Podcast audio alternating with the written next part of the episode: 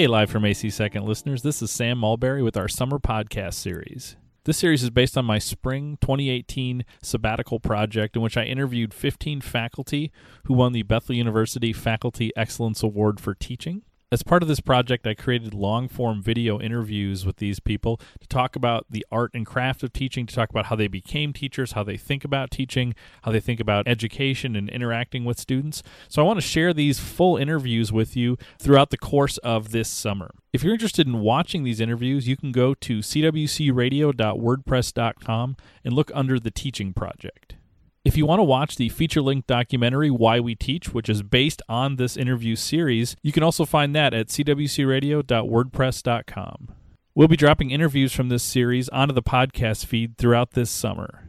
Our interview today is with Jay Rasmussen, the Faculty Excellence Award for Teaching winner from 2010.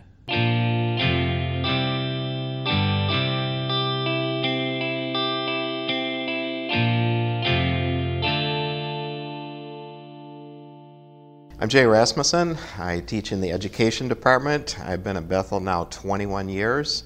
So I teach both in CAS programming and then CAPS GS programs, but I'm primarily uh, CAS affiliated. For me, it was not one of these things where I knew from the second I was born that I wanted to be a teacher.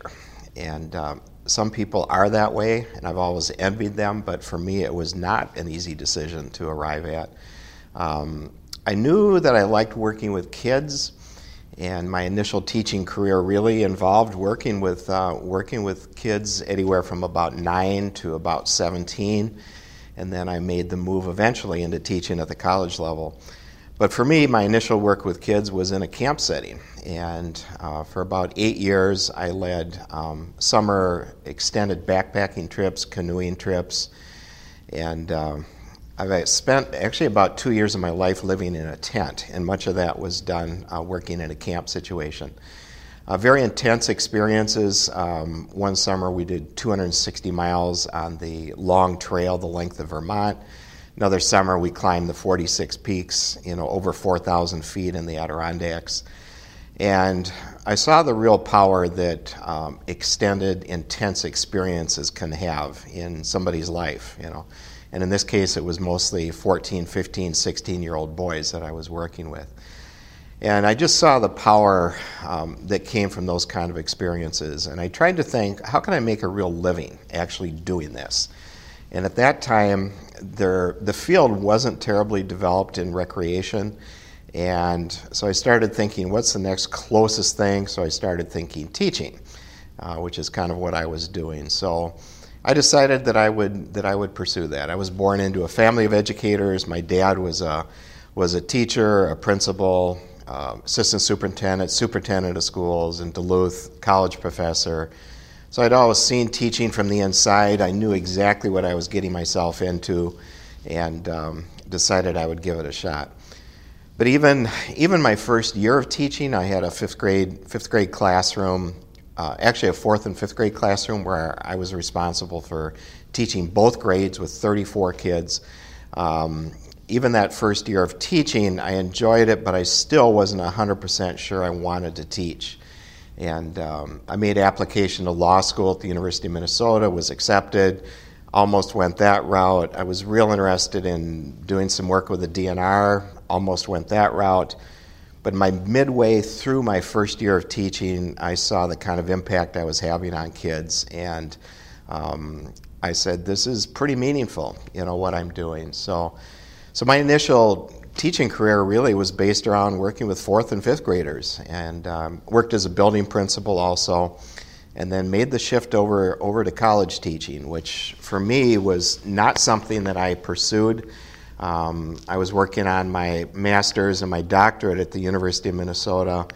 I was approached uh, to come um, present a lesson at, at that time it was North Central Bible College, and they wanted me to talk about how you integrate faith in a public school setting.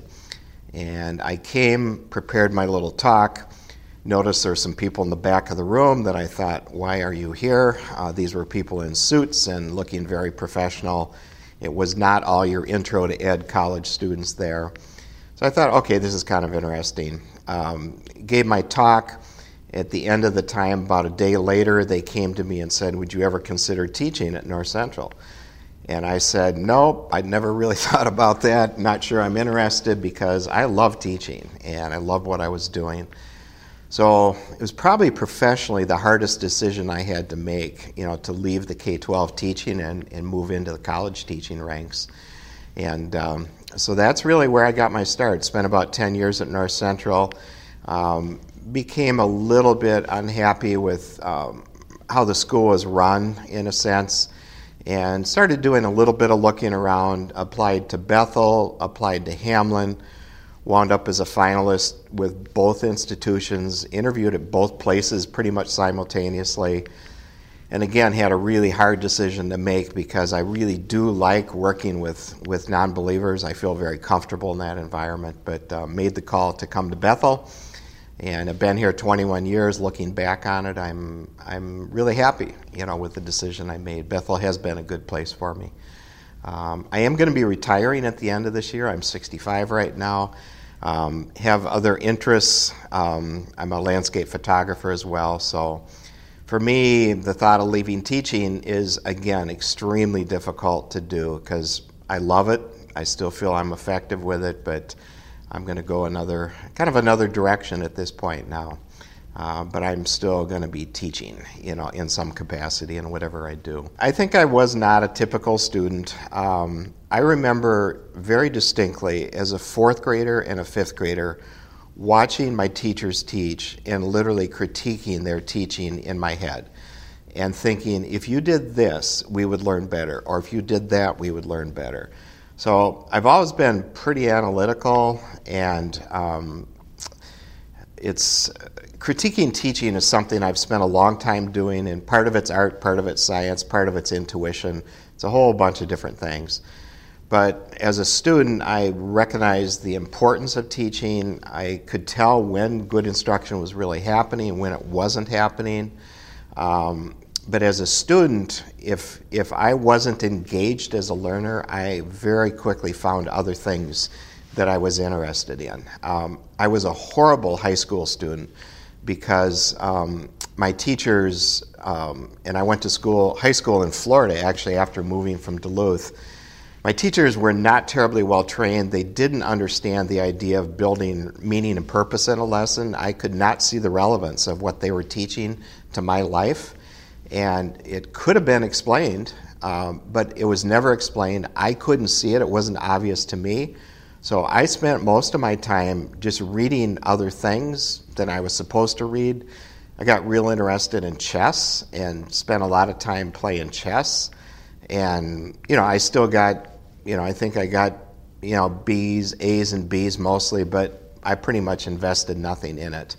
Um, so I was not not a great student, you know, by by any means. Um, and it, I wasn't inspired by any teacher that I had really at the high school level or the middle level. It was a couple elementary teachers that inspired me, and it wasn't until I hit college and I was in my teacher ed program that I had one one person, a 71 year old woman named Faye uh, Faye Kirtland that really uh, kind of inspired me to teach and really helped me build the skill set that was going to be necessary. So she she's the one that single-handedly really got me got me into teaching. I think.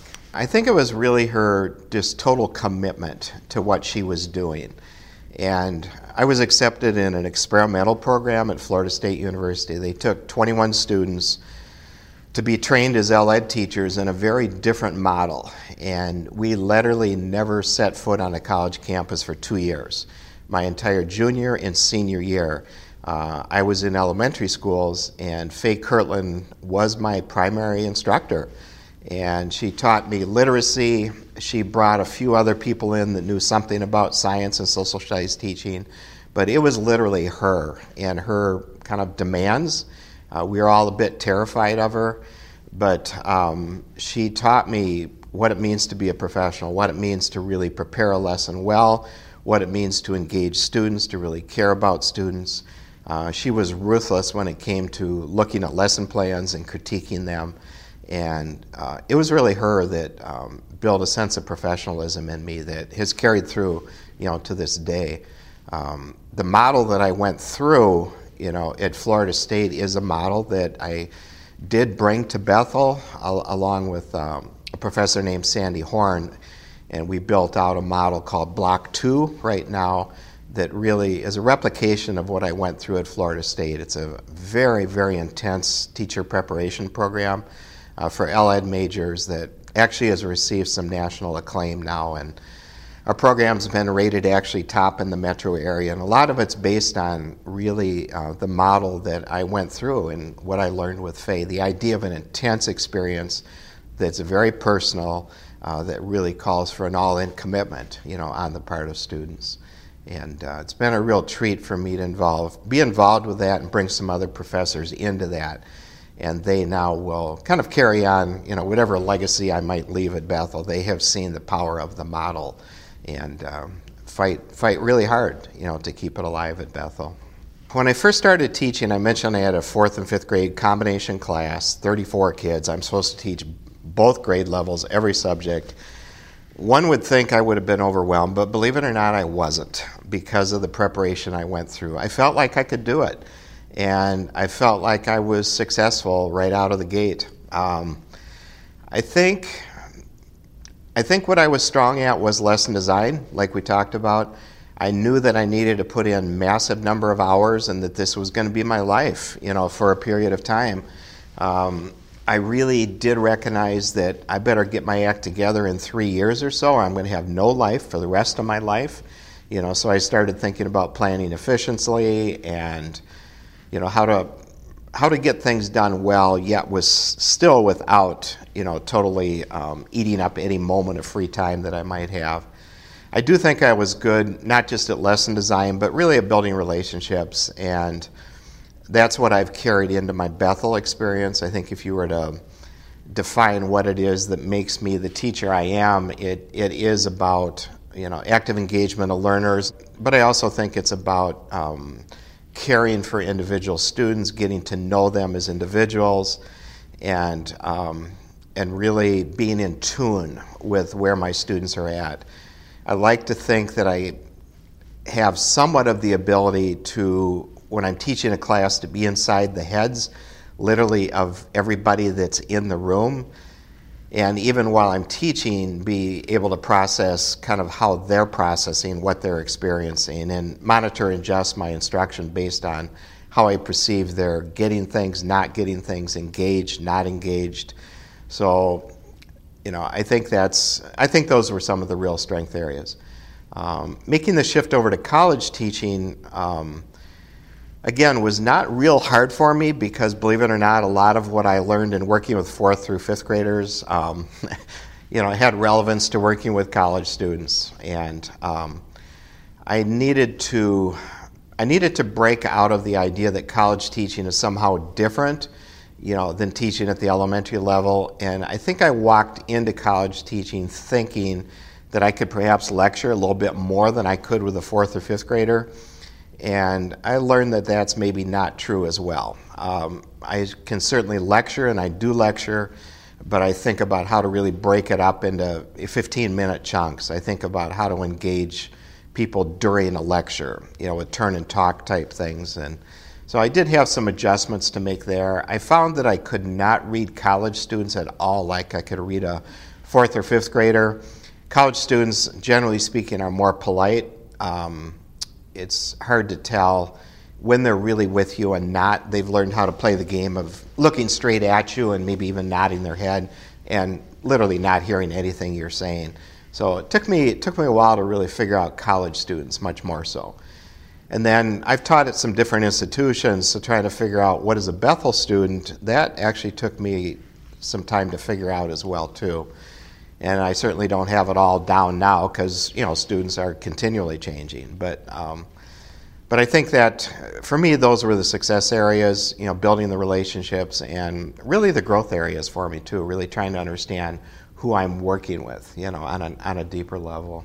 In terms of learning how to grow as a teacher, um, it's been something really important to me.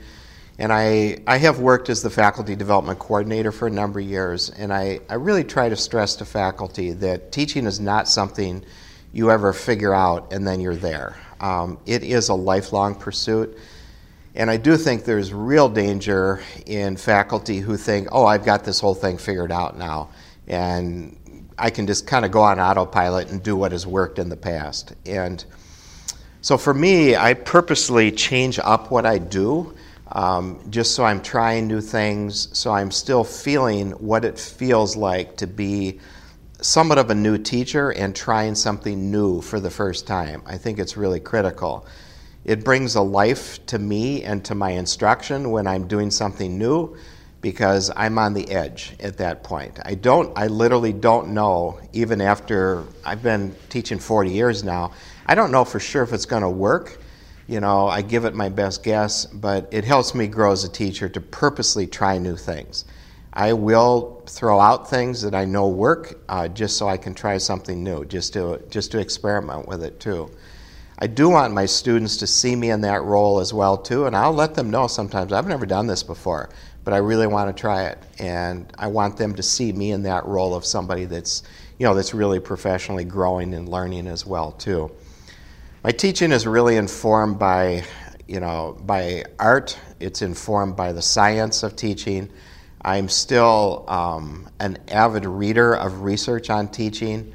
Um, I'm very interested in anything new that's coming out. You know, I see, you know, things being repeated that you know we've known for years and years, but I'm still still very interested in that as well too.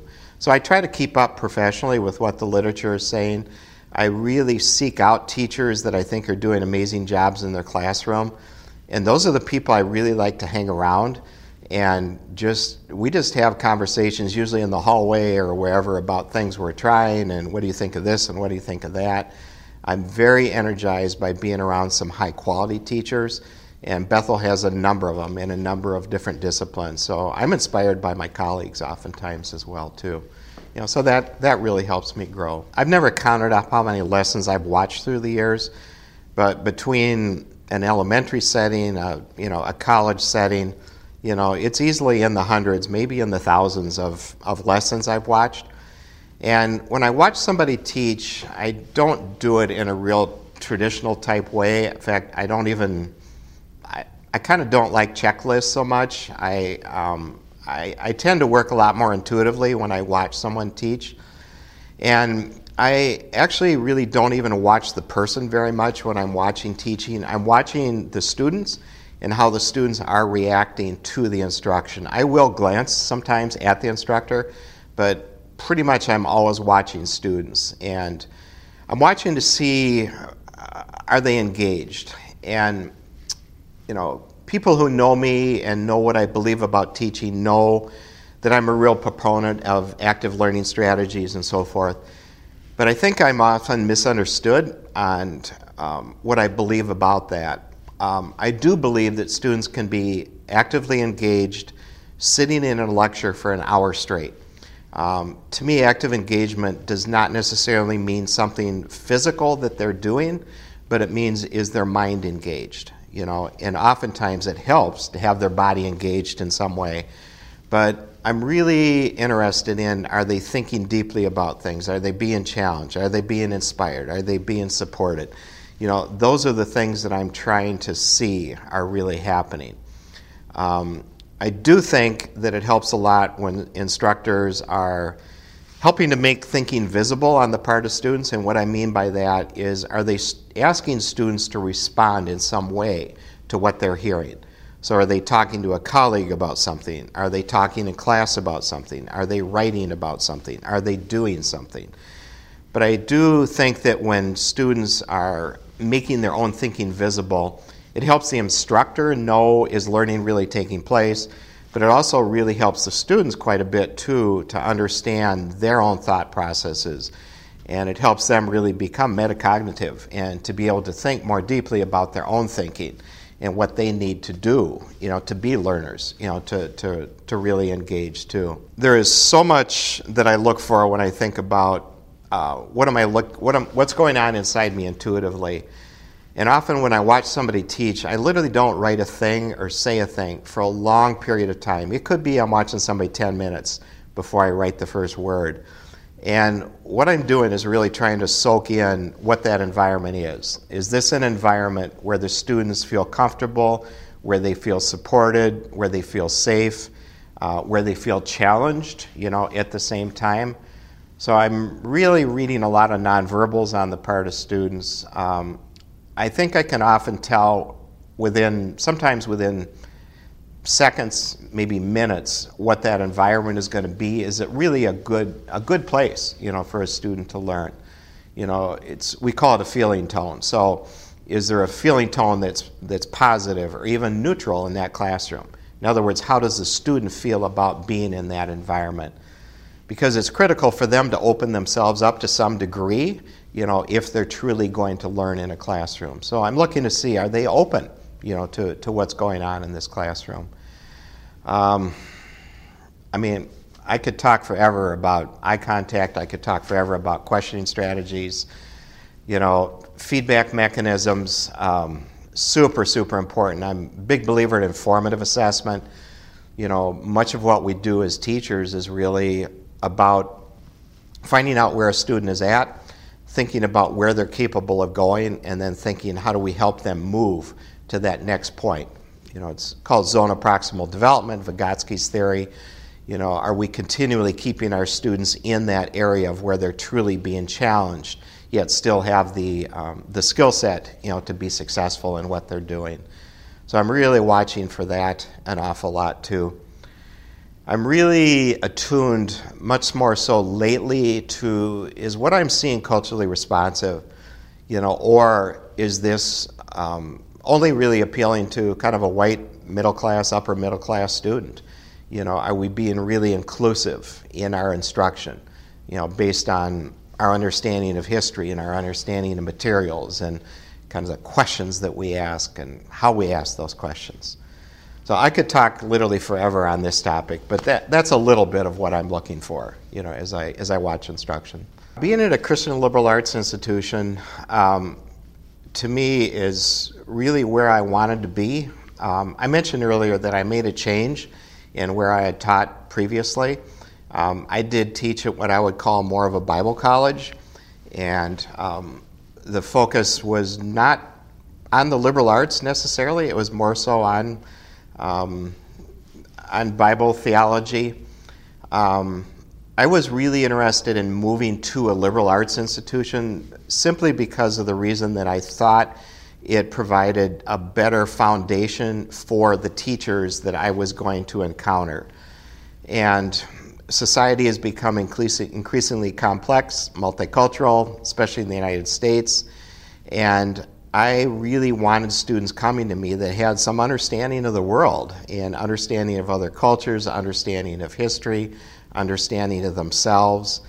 And much of teaching right now is not just understanding the pedagogy, it's not just understanding the curriculum that you may be handed, but it really is understanding your students and the world that they come from and knowing how to make yourself accessible, you know, to the students. So I I really sought out a liberal arts institution to teach at simply because I thought it was going to best prepare our teachers. Once I get them as teachers, our focus really becomes much more so on methodology. You know, I'm a I work in the area of literacy development, assessment, and that often becomes my primary focus once I have the students. But three quarters of their day is not related to pedagogy or methodology. It's really trying to figure out the students and the world they're coming from and how, how am I relevant, you know, in their life. That's really why I sought out the, a liberal arts institution to be a part of.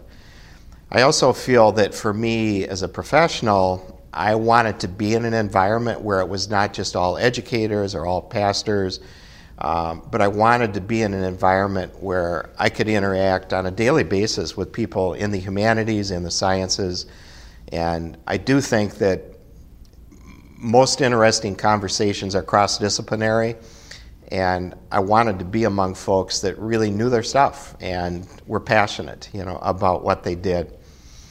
We were talking kind of off camera a little bit about the importance of team teaching, and um, I do think that any teacher, especially a beginning teacher, that has an opportunity to team teach with somebody, I think the learning curve um, grows exponentially, at least doubling in terms of how fast you can really develop your teaching skills simply by watching other people and picking up on, on their styles. And I think what that does is it really helps you hone your style as a teacher. And ultimately, we need to be who God has really called us to be as teachers. And um, we can't be imitations of anybody else. But it does take a while for us to figure out who we are. I think as we begin as teachers, whether college level or whatever, we're often, we often approach it as adolescents do, where I think you're just trying things. You're trying to find yourself. And you might be this for a while, might be that for a while. But if you have the time to really work with others, interact with others, I think it speeds the process of you really figuring out who am I, you know, as a teacher. And I think that um, a real key to teaching is just the honesty that you can bring to the classroom. Um, I'm maybe honest to a fault in my own teaching, but students know when I say something, I really mean it. I believe it deeply. I'm I'm comfortable saying the hard things to students that need to be said.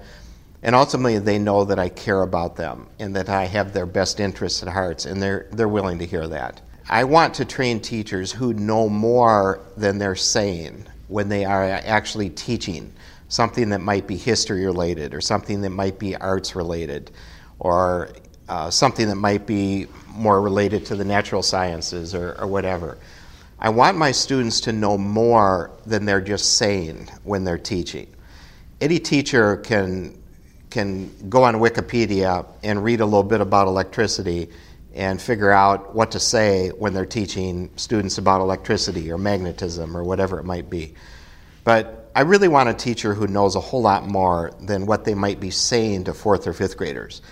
Because what happens is students are very intuitive and they can figure out very quickly when they have reached the end of the knowledge you know that a given teacher has whether it doesn't matter if it's a college level or at the elementary level whatever and they intuitively know when i've heard everything you know that sam mulberry has to say about this period in history. And they stop asking questions. And often what happens instructors start to get a bit nervous that hey i'm going to get a question i don't know an answer to and then they start to kind of shut down too. So I really want students that know, that really understands some, some history and some art and music and humanities and, you know, natural sciences and, um, you know, physical sciences and so forth. Uh, because I want there to be a depth to them where when they get a question, when they have a teachable moment, they can really use that in some way. I want students to see that there is some depth to this fourth grade teacher, that they have cared enough about a period of time in history that they've actually gotten excited about it. They've actually learned about it. And those are all the intangibles that I think make a good teacher. A good teacher is a, is a true learner in themselves. And you've got to know more about life than just what you might get just studying physics your entire life or just studying World War II you know, your entire life. So I really want that well-rounded student that, that, loves, that loves learning. And that's the kind of model that if I'm a, a principal, and I have been one, that's the kind of teacher that I want to hire. Somebody that has that's excited about life and knows something about it. I come from a public school teaching world. That's my world. That's what I feel very comfortable in. Sometimes even more comfortable than in a Christian school world. Um, it it was a for me it was a really hard thing to think about and talk about when I first came to Bethel because, in a sense, in a public school setting, you do have some limitations on what you can say. Often, um, those limitations are not um, as serious as what beginning teachers often think. We are free to respond to questions, and we can say a whole lot more than some beginning teachers think we can legally say and do. So, for me, it was a really difficult thing to articulate and to think about. I did really appreciate um, having to write a faith integration paper, and it really made me think a lot more deeply about what does it mean to integrate faith in a classroom. And it sure better go beyond, yeah, I do devotions at the start of class and I tell students I'm praying for them. So to me, it needs to uh, be fully integrated in what I say and what I do in a classroom. I'm not a big one at, at artificial add ons of, I do devotions, but they're really organic. They spring out of what's going on in the classroom, what people are thinking, what they're saying. Many of my devotions actually aren't things where I'm even talking very much. It's often things, situations, questions I pose to students, and then we just explore things together. So for me, true faith integration needs to be integrated, not just an add on piece. So I often will think about what I'm teaching on a given day, and I think about how do I bring faith into this, you know, in a really natural way. I'll just give an example. Um, my next class session, um, it's going to be tomorrow, um, is on working with second language learners, and I'm I am going to start with a devotion there that's really first person, and I'm going to start out by talking a lot about how when my dad was superintendent of schools in Duluth, um, and I actually grew up in an atheist family. I had never been to church. My dad decided when I was 11 years old we were going to go to church for the first time. We went to the United Methodist Church in Duluth up on the hill and I was excited to go to church. And I started to daydream as a kid when the uh, when the pastor was speaking. I started envisioning what heaven might look like, and I was seeing all white people because that's what I saw in this church. I knew church had something to do with heaven. I knew there were probably angels and harp harp music playing, and that's what I was envisioning. So, tomorrow, when I meet with my students, I start off talking to them about how this is what my vision of heaven was. And when I became a Christian, I encountered Revelation. I'm going to read the passage of Revelation that talks about all nations and tongues and tribes, you know, are before the throne. And I'm going to talk about that understanding for me meant that I really, as a fourth grade, fifth grade teacher, I had the opportunity to bring people into that kingdom of heaven and I needed to think about how I'm going to bring folks in that are not just white. That my, my vision of heaven was not accurate, you know. Um, so I'm talking a lot about tomorrow, you know, the responsibility, the privilege, the opportunity I had to help students encounter God. But in order to do that, I needed to understand how do I really meet the real needs of second language learners that I've got in my classroom. And then I'm going to suggest some things that I think are going to be helpful in terms of, you know, meeting those daily practical needs, you know, that they have. So that would be an, uh, kind of an example of integration in a real specific, you know, real specific way. But um, that's really how I, I function with it. Um, my teaching, I think, has always been led by the Holy Spirit. Um, I can't honestly say I pray before every class, but if I don't feel good about what I'm about to do in that classroom and just deep down don't feel good about it, I will seek God for direction. What do I need to say? What do I need to do? And then that direction often will come in driving. I'll wake up with ideas, it'll come in the shower. But I, I do serve a God that partners with me in my teaching, and I want to leave that partnership open. I do need to really hear. Um, I've literally changed what I was going to say within five seconds in a classroom setting based on just how I felt God was leading, you know, at a given point in time.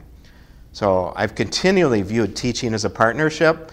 Um, otherwise, it's so overwhelming to think about um, the impact that a single teacher can have on one person's life and who am I to be that person? And I do believe that God cares more deeply about these students, college students, elementary students, than I'm ever going to care, care about. And um, I, I seek actively that partnership.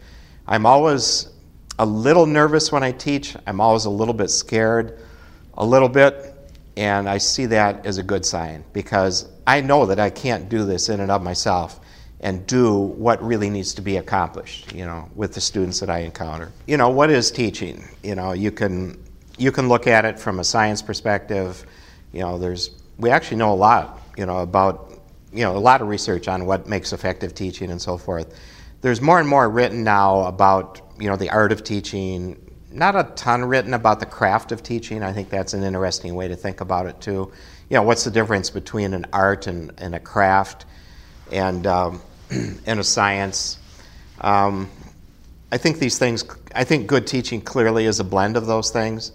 Um, I think that I think it's much harder to learn the art of teaching and the quote craft of teaching than it is the science of teaching. I mean, you can read any number of articles, go to any number of presentations, and I do those things. I write those things, you know, about you know questioning levels and you know where are you at, and you know those are things that people can read and are truly, truly worth reading because they build a foundation, you know, of what you're doing. Um, for me, the art of teaching's been really interesting to pursue, and I think one way I've pursued that actually is is being an artist myself. Um, I am a I am a painter. I do some watercolor work, um, and I'm primarily a photographer right now. I do landscape photography. So the way the way I approach art, you know, as a photographer is somewhat similar to how I approach teaching as well too. I try to do a lot of observation um, of my students just like I'm doing of landscape, for example. I'm trying to think of different and unique ways to approach things. Um, I'm trying to really listen to my gut a lot about what is an image that's really worth making. You know, what is a lesson that's really worth designing? Am I happy with this? Is this just barely adequate? Or am I going to go after something that's really pretty extraordinary in some way? I've always been a person too that has had other interests in life. I do think that the good teachers are well-rounded people that have a life outside of Bethel and teaching.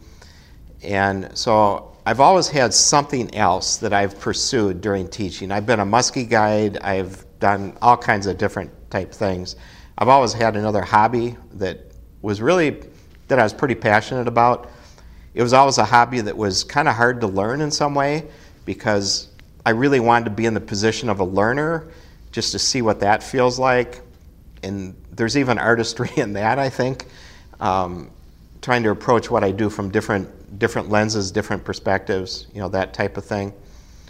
The craft part, I just got thinking a little more about that lately, but I think the craft part kind of comes in with the science of teaching a little bit. How am I going to refine questioning strategies and, and some of those types of things? Um, but the artistry part still really, really intrigues me, and I clearly don't fully understand it. I'm just getting, kind of getting some some glimpses into it. But intuition and gut level feelings really is a big a big player in that. So I enjoy the arts too because it just increases my sensitivity. I think to to looking at things, hearing things, seeing things, truly being an observer and not jumping too fast to conclusions about anything, about my learners, about my content, about anything. You know, the more I learn about teaching, the more, you know, this has been said, but the more I realize I don't know what I know. You know, I used to think a student in my classroom who never talked, I used to think they're not learning, you know, that they're not interested, they're not following me it's often those folks that are actually the most engaged. They're just thinking really deeply about what's going on. So I don't know. I just continually, I'm fascinated by teaching. It's one reason I hate to kind of formally give it up because I love thinking about it, talking about it, thinking, you know, like I said, thinking about it. So it's, it's so intriguing. It is for me a really interesting question is how, how is teaching teachers different than teaching a, a content area or a specific discipline? And um, so it, it raises the bar just a little bit, you know, for teaching teachers because we have a very defined body of content that we teach. I mean, it's actually a very sophisticated discipline. Um, I'm, I work in the area of literacy. So I better know an awful lot about reading development. I better know an awful lot about oral communication skills, you know, teaching um, listening skills, writing skills. So there, there is a body of work, a body of research that is there, and I need to know it, and I need to be able to teach that to the students as well. But my challenge is how do I teach that in a way that is really going to help them develop as teachers and not just as consumers of whatever this body of knowledge is, you know, that, that we have to communicate. And what that means for me is basically they, I need to model what good teaching is uh, at an elementary level because those are the folks that I'm working with. It's just like our NES courses that we have at Bethel. Um, it's a whole lot easier to teach it just from a, a discipline based perspective where you're teaching, well, this is what physics is, or this is what mathematics is, or whatever. But it's much more difficult to teach those courses, you know, both the math courses and the NES, courses, in a way that is um, going to model what good instruction might look like at an elementary level. So it's a real challenge and not everybody can do it. Um, it helps a lot to have had experience, you know, teaching it at an elementary level. But anyhow, for me, what I, the weird thing that I try to do with my students is I go, I go in and out of character at times. And there are times that I will look very much like a college professor. There are times that I will look exactly like a fifth grade teacher. And what I need to help my students do is know when I'm doing that, when I'm going in and out of character, because I can't have them feel like I'm talking to them as fourth graders and feel like they're being insulted. So it's really hard to describe how I do this, but I use humor a lot in my classroom. I know I don't look like a terribly funny person, but I've got a very strange sense of humor. And um, so I pull humor into the classroom and I actually introduce some different characters into my instruction. So there's times that I might be Mr. Rasmussen instead of Dr. Rasmussen. And Mr. Rasmussen knows nothing about teaching, so he will come into the classroom sometimes to teach, and his pedagogy is horrific. You know, he can be sexist, he can be racist. I mean, he can know nothing about student involvement. His questioning strategies are horrible. Um, so there's times he'll come in the classroom and then we actually debrief. You know, what were the issues with Mr. Rasmussen here? You know, how could he have improved his instruction? You know, in some way. But I'm as I build a relationship with students, I'm I'm convinced that they can tell when I'm modeling something for them. Um, because I want them to see how it's done as a fourth or fifth grade teacher versus what I would do if they were just college students and I were teaching a straight up discipline. So I'll give you an example of it.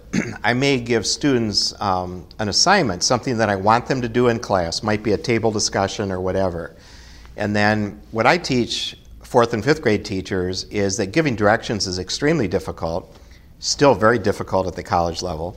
And I often tell them after you've given complicated directions, simply ask somebody who can tell me the first thing you're going to do when you get in your small group now. What's going to be the second thing you're going to do? What's the third thing that you're going to do?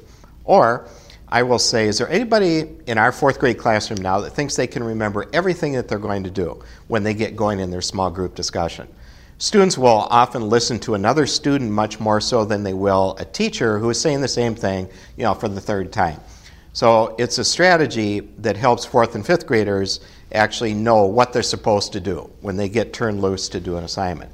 So when I'm teaching at a college level, I often will do things that I would normally do in a fourth grade classroom, but my students know me well enough now and they trust me uh, enough to know that I know that I don't need to do this with them because they are college students, but they can recognize that I'm simply doing it because I want to model a strategy for them. So, my classroom, if you were to sit in it, you would think, Am I in a college classroom or am I in a fourth grade classroom? Because my content area is very sophisticated to the point of like I've had students say they aren't quite sure what I'm saying. It takes them a while to figure out, you know, what's really being said here. You know, and it'll still feel like an elementary classroom at times in terms of how I build community, how I invite students into discussions, you know, all these kinds of things. So I've got to create a very strange environment that is not easy to do. And some instructors don't have success with it because they feel the students feel like they're being talked down to when they aren't really getting what the distinction is that I'm trying to bring, you know, bring to play in here. Um, I will at times be metacognitive when I'm teaching teachers as well, but I don't like to do it where I'm stepping out of it and losing time in the classroom and asking them, well, I just did this. Well, why do you suppose I did that? So I do it sometimes, but I don't want to break the flow of what's going on in the classroom. So I tend to not do it a lot and thinking that they are seeing why I'm, that they're understanding why I'm doing what they're doing. They, I do know that they have learned that anything I do in the classroom has, has a purpose behind it, and they actually start wondering, like, why is he doing this? I know they do that. And then they eventually figure out this is why he's doing this. He wants us to see this is a way to distribute materials or you know whatever it might be. So I'm working primarily with juniors and seniors, so that's a big advantage for me because they understand this whole teaching enterprise better than a intro to ed student would in particular. I do feel that the strength of a teacher in front of a larger group of people is really based on the relationship that they've been able to build with the individuals in that classroom. And I think that if you've been successful in building some kind of a, a, meaningful relationship with each student, when you stand in front of them, and there could be 50 people in the room, 75, 150 people in the room, if you've somehow been able to manage to build that relationship with the individual students, they then see that that teaching, you in the front of the room, is something that's really directed to them. They feel that you're literally talking to them, you're working with them in some way.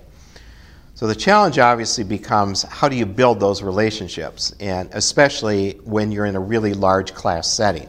You know, if you have 100 students in a classroom, it's a whole different type of thing than if you got 15, you know, 20 students in a classroom then too.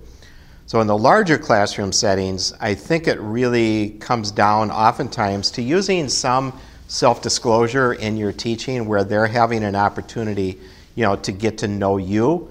Even though it's a very public setting, they're still hearing things that are kind of personal, you know, about you. Um, Jesus taught through stories, taught, taught through metaphors, examples, much of the time. And I'm a huge believer in story. Um, I start many, many devotions lessons just by starting in with a story. And they kind of have no idea where it's going to go, but eventually it goes where I wanted it to go to, you know, taking us into what we're going to do. So the idea of publicly building a relationship, I think, can be there, but then a lot of it comes down to um, during class time. Uh, who am I looking at? Who am I asking questions of? Where am I even walking? You know, when I'm teaching, um, I'm always in a classroom ahead of time if I can be there I'm always just kind of hanging around, you know, at the end. I always try to get my act together enough as a teacher that the first the 10 minutes before class starts, I'm actually I'm fully ready at that point, and all I'm doing is making small talk, you know, and I'm just asking, well, how'd this go? How'd that go? I'm joking. I'm sometimes I'm not saying anything. I'm just kind of there. That's part of it. Another really, really big part of it is in the, the quality of feedback that I give to students. Um, I don't feel that when teachers give feedback that it should be cookie cutter. Um, it doesn't cut it, in my estimation, to put a B on the top of a paper and say, you know, great job. I mean, that, that's garbage. Um, formative assessment to me is really important. So I get very um, personal um, in a sense that I'm tailoring my comments to the work that that individual student did. I'm even thinking about kind of growth I've seen in them where they can go a little bit. My comments are not cookie cutter. Um, I will use some stock comments. I teach online as well too, so I'll have um, some basic templates that I might use on something, and then I have maybe it's two, three, four lines that I customize directly to that work. Again, I can't kill myself giving feedback all the time, but they when students get feedback from me, they they want to read it. They're looking really carefully at it, and they can see because of the depth of the feedback that I care about them, eh, that I really want them to grow as individuals. And to the point of where they really start seeking out my feedback. They, they honestly want to know what I really think about things. And those are great questions. And I tell them, you know, what, it, you know, what my thoughts are on things. But it's, it's, a, it's a relationship that's really hard to build. I was trained as a fourth grade, fifth grade teacher too to really look for those students that are not, not engaged, appear to be not engaged, and I will actively go after those students that are quieter. I often will have a private conversation um, with them, and I'll say, I'll just say very quietly, or I'll write it in a paper sometimes that I think you really have a lot to contribute in class. Do you think you could talk a little bit about this? And um, they just need that encouragement sometimes to talk. Um, I don't feel I've been successful in a classroom setting if by the midpoint I haven't gotten pretty much everybody feeling comfortable enough to talk. So when I structure things in a classroom, I often I don't do a lot of whole group instruction and uh, whole group discussion at the start. Um, I tend to do a lot more pairs, and then when they're comfortable in that setting, I'm often just walking around listening in, maybe adding a few comments. I'll move them into threes, I'll move them into fours, and then everybody starts to feel more comfortable talking in the classroom. Then I move over to a larger, you know, then I'll go with some more large group discussion, and they're so used to talking that they just do it. They forget to be nervous or scared or you know whatever it might be. But um, but I work pretty hard on a personal level to get everybody engaged in some way. Um, I really do like online instruction from the perspective that everybody has to be engaged. I often think they actually know more about one another in the classroom setting um, that's online than they do in a face to face setting because everybody has to join in the conversation in some way. So I'm a real big believer in, in community.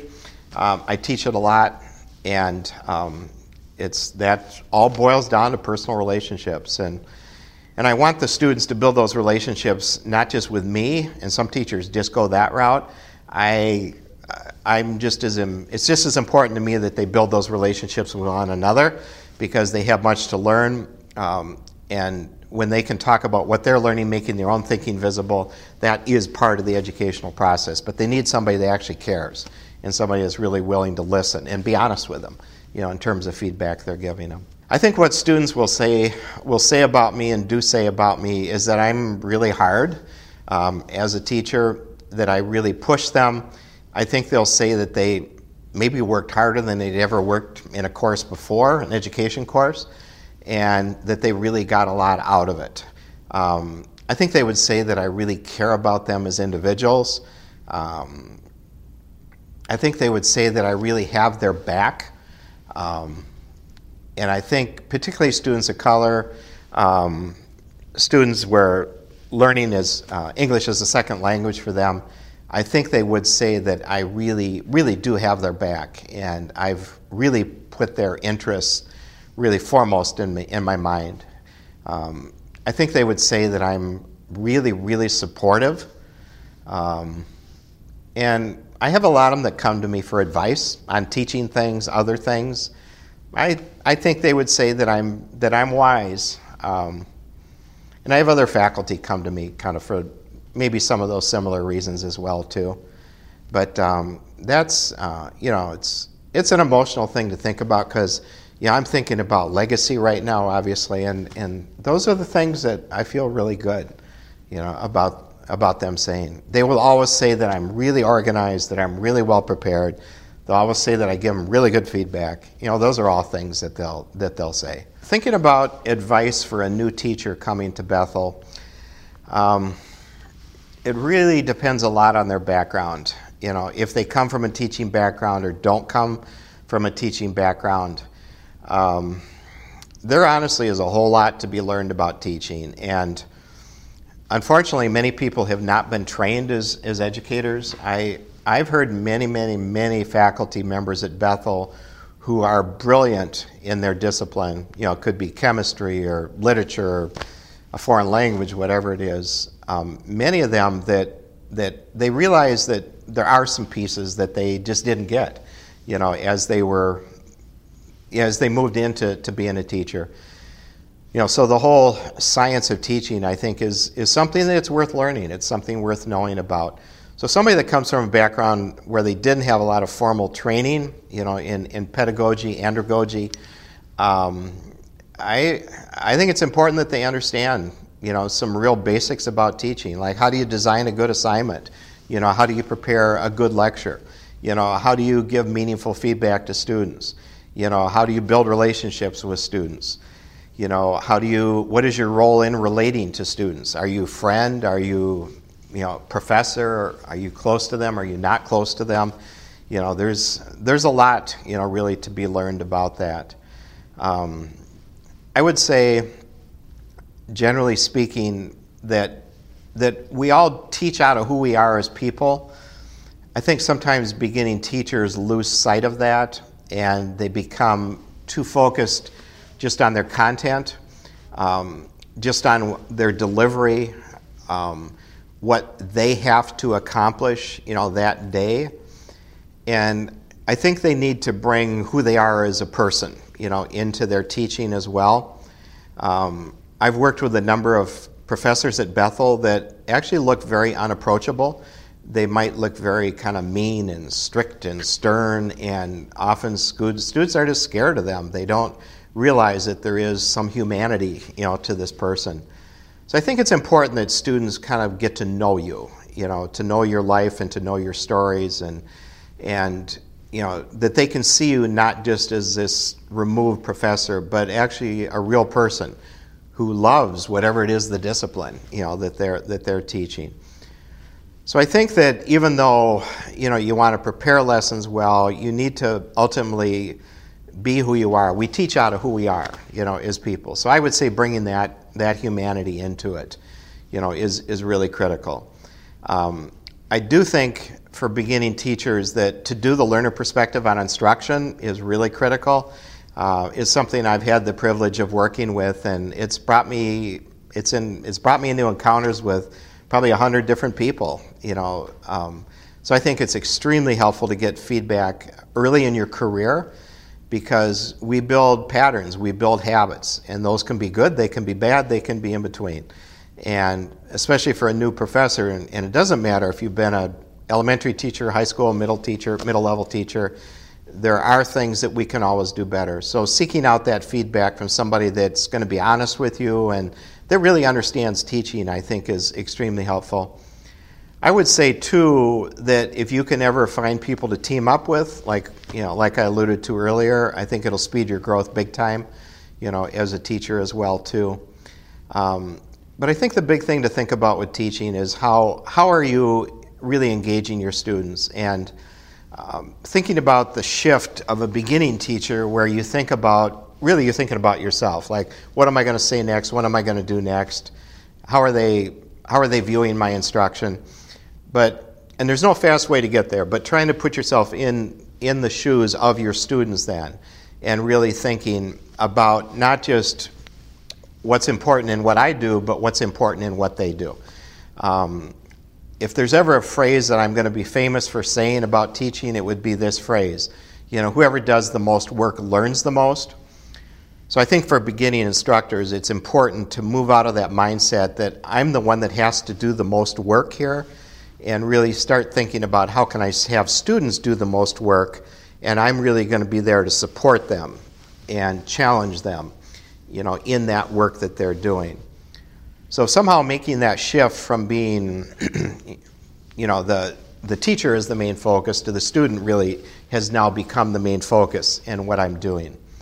And students can see that and they know that when that's happening. And they appreciate instructors that are really there for them you know, as individuals, not just those that are there to put on a necessarily a great performance. Not that that is not a good thing. That can be a very good thing.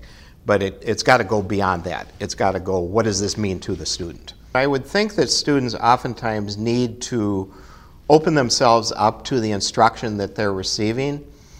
And every instructor that a student is going to have is going to be different in some way. And students are going to encounter instructors that they just instinctively just love. And I can think of a number of instructors at Bethel that students just love them. You know, for one reason or another, they just think they're amazing. And they're happy to be in their classes. There are other instructors that students may just not really like very much, but they could wind up being an amazing instructor. And um, I think students need to realize that the instructors they have at Bethel are here for a reason. That Bethel has been pretty strategic in who they make hires for. They take it very seriously, and students literally need to open themselves up at times, you know, to what this person, this person's perspective on things, their teachings on things, And even though they may not agree with them initially, uh, they need to open themselves up to thinking about them, you know, seriously. Um, I really do talk a lot with students about the idea of being a critical consumer and not consu- consumer is not the right word, but being a critical thinker in what they're hearing from their professors and to recognize that most professors don't think they're being challenged um, on an intellectual level by a question that might be coming that appears to be adversarial to, to what the instructor is talking about. So I actually really do encourage students to ask hard questions. If there are things they don't understand, if they can't picture themselves doing, that's a time really to ask the question. And I try to let students know that most professors actually really like questions because it gives them an opportunity to go deeper in whatever it is you know that they were that they were talking about. Um, I do talk with students about what we know about the science of learning, and um, there's a book I love. You know, it's called Make It Stick. Think it's a great book for students to read. It's there's a lot there that they can learn about how they actually learn. So there's there's um, a good bit there, you know, that I think is important as well too.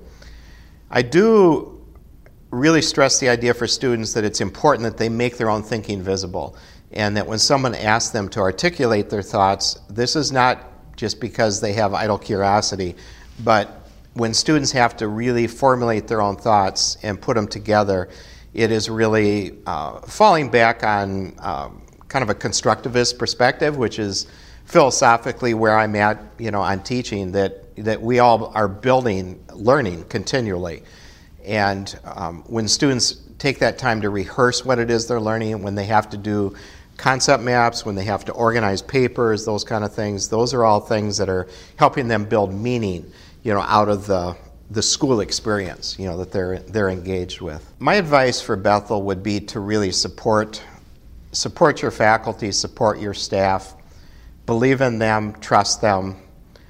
Um, to think about, I think for Bethel, to think about what leadership means in the field of higher education and to think outside of the box in terms of what's been done um, to take some chances, to take some risks, which is most difficult when you're in financial difficulties. But to think really about R&D as seriously as some major companies think about it, and to actually invest in that. To understand the difference between what true leadership is and what management is I think we have some good managers. I still see a need for leaders to really step up in some ways. I think for Bethel to be good at what they do, um, to perhaps realize that um, growth is not always the measure of success, and to think about how we can do well and do better what we do with perhaps a student population that's not going to grow, you know, in some way, and to really build on what those what those distinctives are, and to and to do that really well. On the other hand, I would say to not look at what's going on around us in higher ed and say, oh, other colleges are having difficulties recruiting students, that this is normal and it's okay what's going on. Um, I do, there are higher ed institutions right now that are experiencing growth, and it is possible to do. And I think we need to figure out how to do it. Now, this sounds totally contrary to what I was just saying a second ago, but I don't want us to be complicit, complacent, and think, oh, it's okay that we're not growing, and let's just keep doing what we're doing. I, I want us to be innovative and to move forward. I do, I have been a big proponent of online learning, you know, for a host of different reasons. I do, I do think it's a bit of a mistake on the CAS side that we're not pursuing more actively, developing more options for students uh, to learn online. Um, I do think it's a mistake to not pursue more fully the largest growth area in higher ed right now. And I know there's debates about should that, you know, should the emphasis be more on the adult learner or more on the traditional age learner. I know some of that research, but I, I still think it's worth pursuing uh, for a host of different reasons. I do think Bethel has a major hurdle to overcome in terms of our reputation within communities of color, and I understand why that reputation is is tainted. Um, I think we need to look look deeply at what the experiences have been of students of color at Bethel and the kind of hurt and frustration that's been caused by by Bethel in certain communities. And I think we need to learn from those mistakes and try to rebuild, you know, some of the some of the reputation that's that's really been damaged in some communities of color. Uh, we need to figure out how better to serve the underserved, because the underserved, the underrepresented, will be the norm, is the norm right now, and we need to better figure out how to really serve uh, some of those communities in particular.